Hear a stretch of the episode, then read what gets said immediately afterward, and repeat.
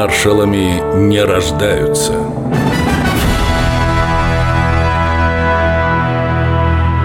Александр Василевский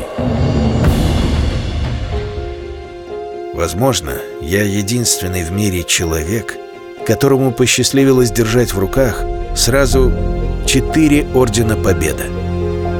Два было у отца и два у моего тестя. Эти слова принадлежат сыну маршала Василевского Юрию, который был женат на дочери маршала Жукова Эре. Свадьба состоялась в 48 году. Отец, честно говоря, был не в восторге. В то время Сталин всячески пытался не допустить дружбы между главными полководцами войны.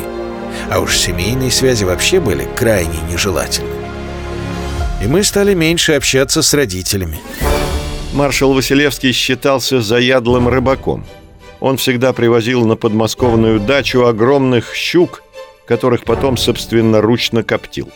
Георгий Жуков, напротив, предпочитал охоту как провести субботний день, чтобы не обидеть родного отца и не поссориться с любимым тестем. Василевский-младший нашел выход. Однажды Георгий Константинович сказал мне, «Зять, ты занимаешься несерьезным делом. Пошли стрелять дичь». А потом вдруг сам полюбил рыбалку. Да так, что его от этого занятия невозможно было оторвать. Я научил его делать блесны, и у него это стало получаться даже лучше, чем у меня. У маршала Василевского было еще одно увлечение – лошади. До войны, когда он служил в отдаленных частях, командиру полагалось иметь коня и свой выезд – пролетку. В Москве, об этом, правда, мало кто знает, за отцом закрепили отдельного коня по кличке Ставрикай, и он ездил на нем в хамовниках. Иногда уезжал в лес и возвращался с полным лукошком ягод и грибов – когда отец стал военным министром, то на парады принято было выезжать верхом, а ехать на лошади по мощенной мостовой не самое простое дело. Несмотря на то, что он был хорошим наездником, папа всегда тщательно готовился и очень волновался.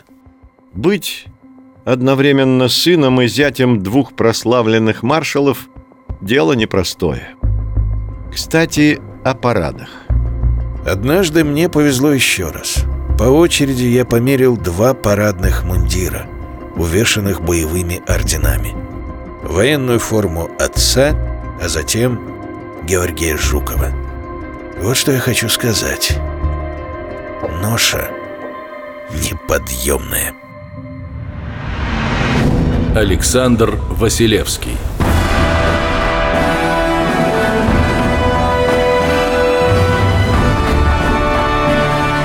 маршалами не рождаются.